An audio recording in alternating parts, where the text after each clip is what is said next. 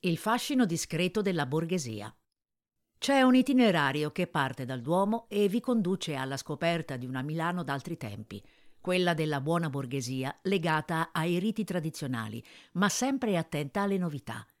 Incamminandosi verso Piazza Mercanti, ci si imbatte in indirizzi da intenditori che sfuggono ai turisti, come la Leica Gallery, lo spazio espositivo all'interno del negozio di via Mengoni 4, dedicato alla leggendaria macchina fotografica tedesca, dove si alternano mostre per intenditori, per poi raggiungere piazza Cordusio. A lungo ridotta a mero spartitraffico, l'ellisse di palazzi storici, sedi del gota della finanza, sta trasformandosi in una vibrante vetrina internazionale – Qui ha inaugurato la prima roastery italiana firmata da Starbucks, nell'ex Palazzo delle Poste, che ha conservato intatto il suo fascino ottocentesco, tra marmi e soffitti altissimi. Accanto ha aperto i battenti Fao Schwartz, paradiso dei giocattoli newyorkese, reso celebre dalle commedie americane.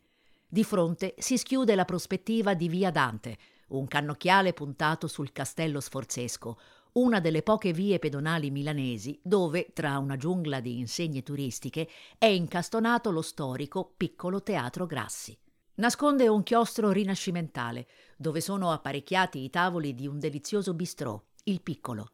Da qui si prosegue lungo via Meravigli per imboccare Corso Magenta, dove si scoprono gioielli neoclassici come Palazzo Litta, con il teatro omonimo, il più antico palcoscenico ancora attivo in città. Di fronte la chiesa di San Maurizio al monastero maggiore lascia a bocca aperta chi si lascia ingannare dalla sua anonima facciata. L'interno è un tripudio di colore, con gli affreschi che decorano ogni angolo di quella che viene soprannominata la Cappella Sistina milanese. L'occasione ideale per scoprirla? I concerti di musica classica che ospita regolarmente o le visite guidate organizzate da volontari del Touring Club italiano. Proseguendo verso via Vincenzo Monti, ci si immerge tra i villini ottocenteschi e le dimore Liberty che caratterizzano via Ariosto e dintorni. In piazza Tomaseo, le mamme più chic fanno acquisti da Pupi Solari, storica boutique per bebè, mentre Ariosto Social Club è una delle nuove destinazioni da non perdere.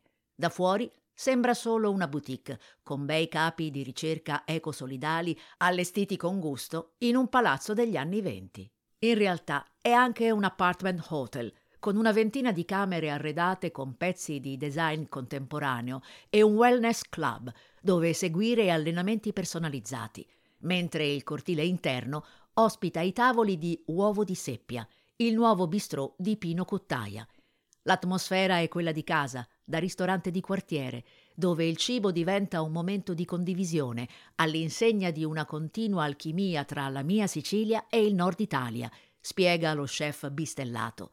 Una sintesi perfetta dell'anima del centro di Milano, dove le vere sorprese si nascondono nei giardini segreti e la tradizione spalanca volentieri le porte alle novità.